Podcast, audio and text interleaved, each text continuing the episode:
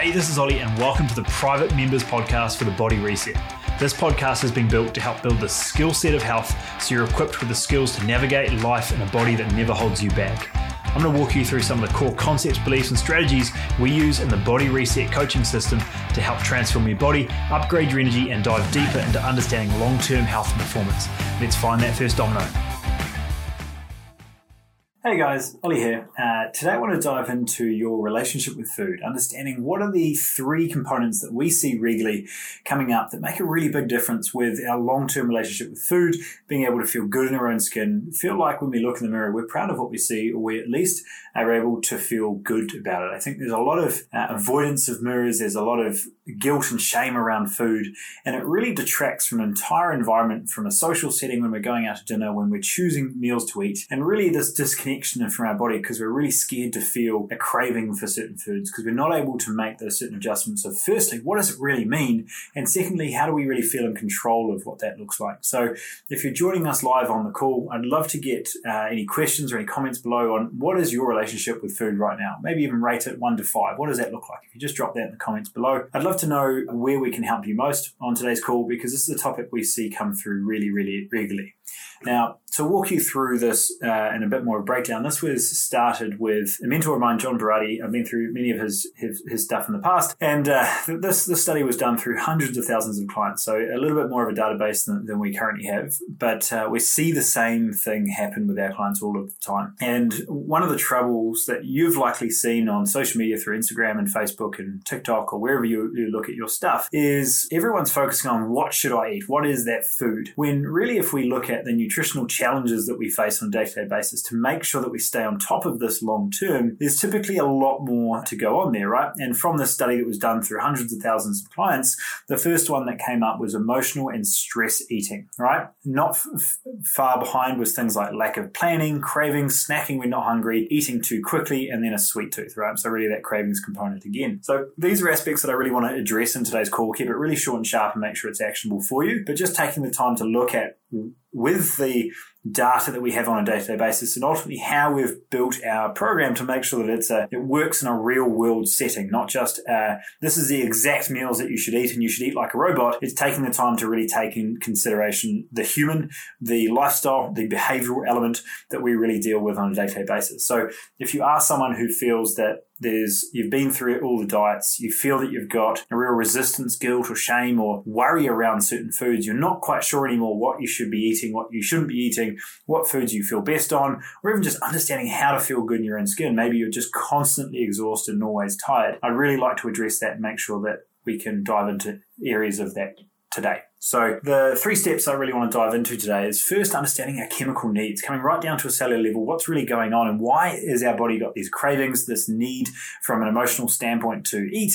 The second one, we're going to dive into your labels of food. That really, really matters and understanding potentially picking ourselves up on the words we're using around food. And then lastly, our emotional response, right? Taking into account the relationship with food directly around the emotions tied to food or associated with food. Now, a really important point to bring up here is understanding that it really is not your fault, right? We've been programmed at such an early age to seek something external to fix us, right? We take the painkiller because our back hurts. We take the heartburn pill rather than taking the time to slow down to eat. We get drunk rather than facing our emotions. We see this all the time. We watch TV to block out the world rather than really breathing and taking the time to de-stress. And we avoid the hard conversations either with ourselves or others and find a way to just continue to move forward, right? The biggest decision we seem to be making in this in this age is indecision. Taking the time to really lock into one decision and moving forward, I think would make a really big difference in itself, but that's a conversation for another day. So where I want to start is on this chemical component and really understanding deeper down at a, at a neurotransmitter level is understanding a little bit of a difference between both serotonin and dopamine.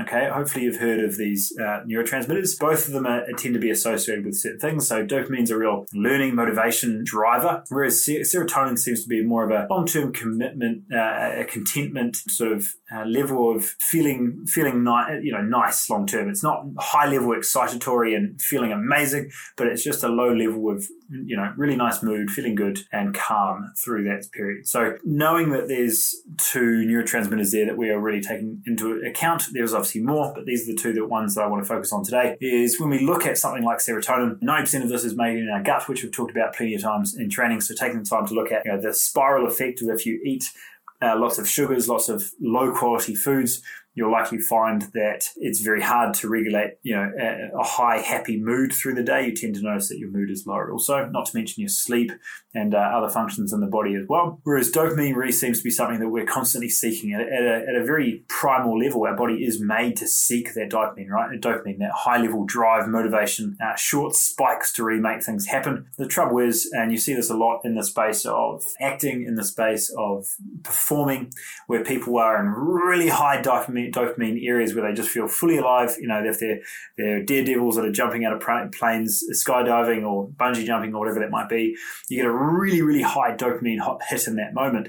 But when it goes up, what you know what goes up must, must come down. But the trouble with something like dopamine is it doesn't just come back down to baseline. It will go up, it will go below baseline, and then over time it will build back up to a new norm. So if you're constantly seeking the dopamine, then you go up and you'll notice that you get lower and lower and lower to the point that you no longer feel like you can feel excitement because you've got a level of, in a way, dopamine resistance where your body is really not in a position that can seek those high levels of dopamine. Okay, so we notice this a lot in those uh, adrenaline sports, but you also notice it more and more in that space where there's a lot of sugars coming through as well. All right, and that's really where, you know, if we take a, a quick look at this picture, there's a lot of colors uh, straight away our body associates certain flavors with these foods and we start to salivate, right? We start, I certainly am.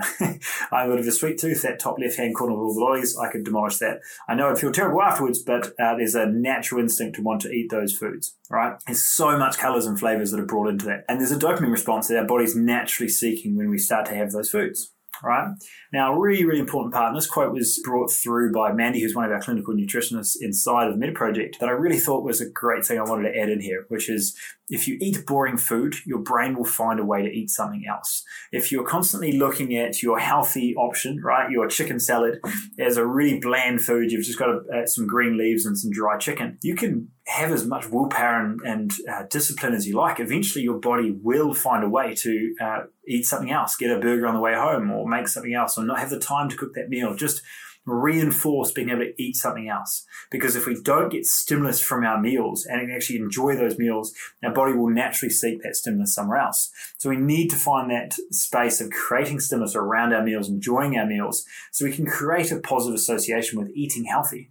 Because if there's there's healthy and boring over here and exciting and unhealthy over here, we're going to eat the unhealthy thing more and more times, and we're going to beat ourselves up for it. So being able to simply look at our association of those foods has to be a place to look at, and we spend a lot of time time looking at healthy, simple, uh, tasty recipes for our clients to make sure it's not just here's your chicken and broccoli, but here's that taste, here's that vibrancy back to your meals to make a real difference. So the concept that we're looking at here is something called post-ingestive feedback, and it's a really, interesting space where ultimately our body is seeking certain, uh, it's associated certain flavors with certain nutrients that the body needs. So they might get copper and magnesium out of a banana, they might get zinc and, and something else out of berries, right? There's certain nutrients that they know come from certain foods and certain sweetnesses, certain flavors. The trouble is, is we've got massive companies working to the point that we're artificially manipulating our taste buds to seek new things. So rather than seeking salt, we're now seeking chips rather than seeking the berries, we're now seeking chocolate, right? And we're, we're starting to trick our body into craving these foods to get certain nutrients. And it comes back to that mentality of we're over consuming yet we're undernourished. We're eating all of the foods, but they contain no nu- nutrient dense uh, components, right? So we continue to eat and our body continues to eat until it finally gets the nutrients that were never there in the first place. And this is where really where we get into the space of overeating, binging, and getting the point that we just can't stop ourselves from finishing the container, right? The classic Pringles um, effect. As soon as we start, we can never finish. So the next one I want to dive into here is number three, uh, number two, which is your awareness of the words you use around food. Now, if you're in a space that you've done these diets before, you've put yourself in restrictive plans, this is typically something that we really need to work on, right? If you look on the left hand column, we tend to be in a space where we're focused on the good and the bad, the healthy, the unhealthy, the sugary, the fattening, the cheat days, the free calories it becomes very binary, right? It's either good or it's bad. There's nothing in between. And that's really something that we need to start to address. So there's a slightly better version, which is there's a bit of a splurge, there's nutrients, there's fast foods, there's nourishing, there's something to avoid, there's macros, calories, moderation. That's starting to get much, much better. But if we can really go to the green, which is, hey, I'm going to eat less of these things because they don't help, and I'm going to eat more of these things because they do help or they feel good when I eat them. And it really allows you to go from more of a binary good or bad to more of a spectrum. If, if I eat more of these foods, I feel better. If I eat less of these foods, I feel better. So taking the time to look at that space uh, of just awareness around certain foods. No one food, provided it's cooked, is going to be drastically problematic by itself. Having one beer is not going to be problematic, but if you, if your one beer is your trigger to now have 12, well, that's something we need to now address because we need to get away from this binary. It's either good or bad. It's either helpful or it's unhelpful and allows us to really work with our body, knowing that if we've had one, we can certainly uh, make some adjustments to feel good again and use that data to adjust rather than going from good to bad and really not knowing if there's anything in between right? This goes a little bit deeper when we start to look at the words that really truly matter here, right? The difference, difference between I have to versus I get to, we see all of the time. If you're doing the exercise because you have to, you'll find ways not to exercise. If you do it because you get to, you'll find opportunities to exercise everywhere, right? Something you enjoy now, something that you notice how much better you show up on a day to day basis because of. If it's something I must do, this creates a or our situation. If I don't achieve this in 10 weeks, what happens? Well, usually nothing, but we just create a whole lot of stress about arbitrary goals that we've set for ourselves or we're putting a challenge or whatever it might be, taking the time to get rid of these musts and just start to be part of this curious exploration of how I can make myself better or worse and make those decisions from there. We go really, really deep with our clients to understand the difference between this is a food that you'll likely feel worst on, but it's totally up to you whether you want to eat it right? It's like telling a child if the stove is hot, you can you can touch it, but it will be hot and it will burn your hand. And it makes a really really big difference because if I say you cannot have ice cream, or if you tell me to not have ice cream, we create a rubber band effect that says I really want ice cream now because I can't have it.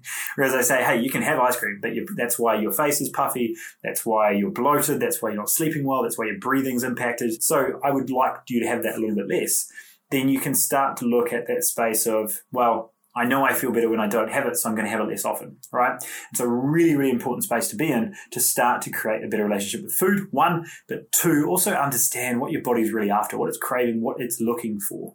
Really, really important point. Now, this goes a little bit deeper as well. Uh, this goes very deep. I think Big Pharma do this very well, right? You have a certain condition, you have this problem, so this is your fix in this fancy new pill.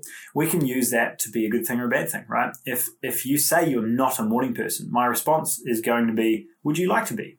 Or if, if you're if uh, you're angry, it's taking the time to look at are you an angry person or are you simply feeling anger? Are you a sad person or are you just feeling sad? Uh, we can go one layer deeper and realize that, hey, sad and happy are both uh, emotions you're always going to feel. They're neither bad nor good. But if you start to be sad about being sad, you'll be more sad. Uh, this can be something that really is self perpetuating, right? So, taking the time to look at these words and understand what you're forcing yourself to do, but you really don't have to, is a really, really good place to start. Hopefully, that's landing for you guys. The last one that we go through here, number three, is this emotional eating. Really starting to associate our emotions with food or understanding why it's really here. So, if you're watching or listening along to this one, I want you to ask these questions. So, if you can pay attention to this one, the first question is food is. What does food do for you? Just ask what's the first couple of things that come into your head? What does food do for you?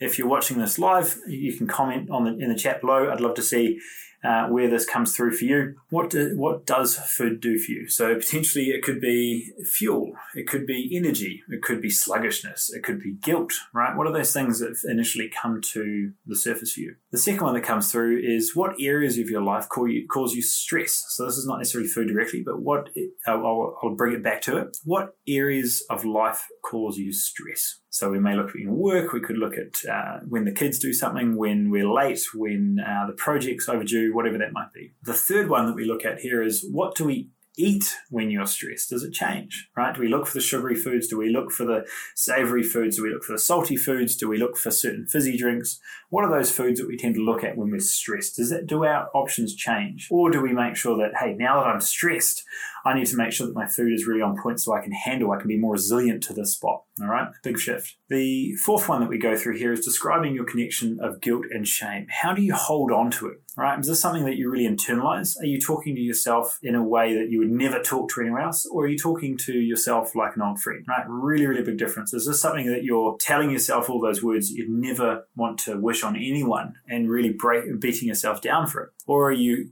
bringing some level of compassion to how you feel after a certain food? And hey, that didn't feel so good. Maybe I'm going to try something different next time right? Making those shifts really, really make a difference. So, if we did notice that in some of those uh, answers, when we were stressed, when there was guilt or shame, how can we replace this? what could I replace it with from a food standpoint or from a stress standpoint? What could I replace it with?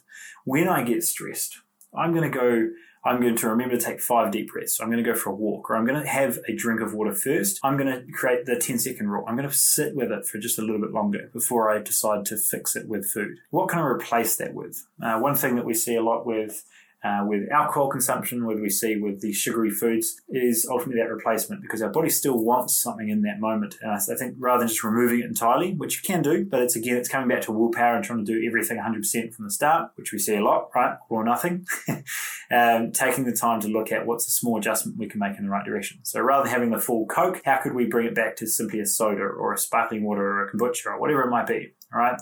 So we're just bringing it towards more of a uh, it's still a drink that we, we t- it tastes good that's beyond water, right? So then the last one here is what would food look like without shame? Really, really important place, right? I'm going to give you a couple examples on this last one that I think are really important, right? So for me, what, what was food? What is now food? Uh, I think ones that I really like to look at is one, it's fuel, right? Really fuels my day. It's enjoyment, right? There's certain foods I really do enjoy and I want to have on a social occasion. There's nourishment. I'm fueling my body from the training I'm doing, from the work I'm doing to make my brain work. Um, there's really a nourishment component. There's time with family, friends, partners, whatever that might be. I think there's always a social element to this, and I think it's important to look at this when we start to look at some of the healthiest societies in the world. We look at Italy, we look at France. There's a massive social component to to food and really slowing down and being conscious of eating, chewing, and uh, enjoying the food, I think is important. We've all become very disengaged. And then lastly, guilt free, right? Is this helpful for us? Is unhelpful? But either way, it's data. It's something I'm going to learn from and make some of those shifts from there. So I think it's a really, really important space to work with. Hopefully, this is something that was beneficial for you. I wanted to keep this relatively short and sharp, but I feel that this is such a crucial component of loving your journey again, having uh, bringing this from a place of self compassion rather than something that's constantly beating ourselves down. Because of the day, nutrition, food, this health pursuit in general should come from a place that enriches our lives, not detract from it. And if it's constantly something that you're fighting yourself to do, something that's making you feel horrible in the process, then ultimately it's not going to be something that we do long term. And that's not something that I wish on anyone. So taking the time to look at this a long term journey has to be something that you're doing to you, not uh, sorry for you, not to you. I think it's a really really important part of this process, being from a place of I want to feel good in my own skin, so I'm going to make sure I start with my mental headspace and what I tell myself. Because if I'm trying to do this out of force myself to do it over this six week period, and then I'll go back to my old ways, I personally feel like you're missing the point entirely. If you can't do it every day, why would you do it for one? If we can make those small shifts in a way that allows us to feel and look better and function better, and for the people around us to get a better version of us, that becomes a pursuit that I find a real positive association with, and that you want to continue to do it because it just becomes who you are, becomes who you want to be. And when you're in that space, it becomes something that you find more opportunities, more possibilities to do it more often. If you are forcing it to happen and it has to happen, you'll find opportunities to not do it more often. All right. So hopefully today was helpful. It's an area that we see come through a lot and we've helped thousands of clients with up until this point.